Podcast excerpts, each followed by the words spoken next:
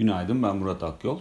ABD borsalarına baktığımızda kapanışların e, oldukça durgun olduğunu gördük. Borsalar dün çok ciddi bir performans göstermekten uzak kaldı.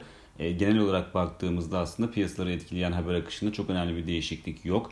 E, koronavirüs vaka sayıları delta varyantı nedeniyle yüksek kalmaya devam ediyor. Bu da endişe kaynağı olarak çalışıyor. Ancak aşılamaların yoğun bir şekilde sürmesi nedeniyle ekonomilerin yeniden kapanmayacağı algısının hala çalışması piyasaların önemli bir baskı hissetmesini engelliyor diyebiliriz.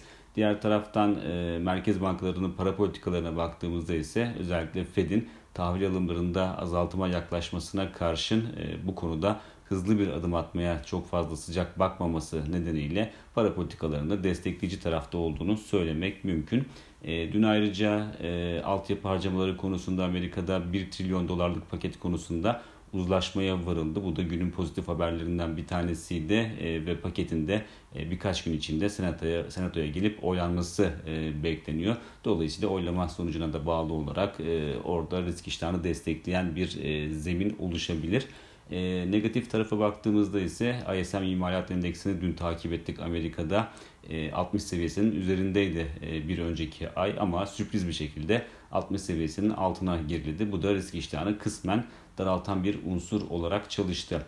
E, içeriye döndüğümüzde ise bugün e, yurt içinde enflasyon rakamı açıklanacak. Temmuz ayı enflasyon rakamı ortalama piyasa beklentisi enflasyonun %1.65 oranında artış göstereceği yönünde e, beklentilere paralel bir rakam görürsek 12 aylık enflasyon bazında baktığımızda yaklaşık olarak 1 puanlık bir artış yaşanacak ki e, şu anda e, 12 aylık enflasyon %17.53 seviyesinde bulunuyor. Beklentiye paralel rakam e, bu 12 e, aylık enflasyonu %18.50 seviyesine taşımış olacak. E, tabii enflasyonun beklentiden ne derece sapacağı oldukça önemli.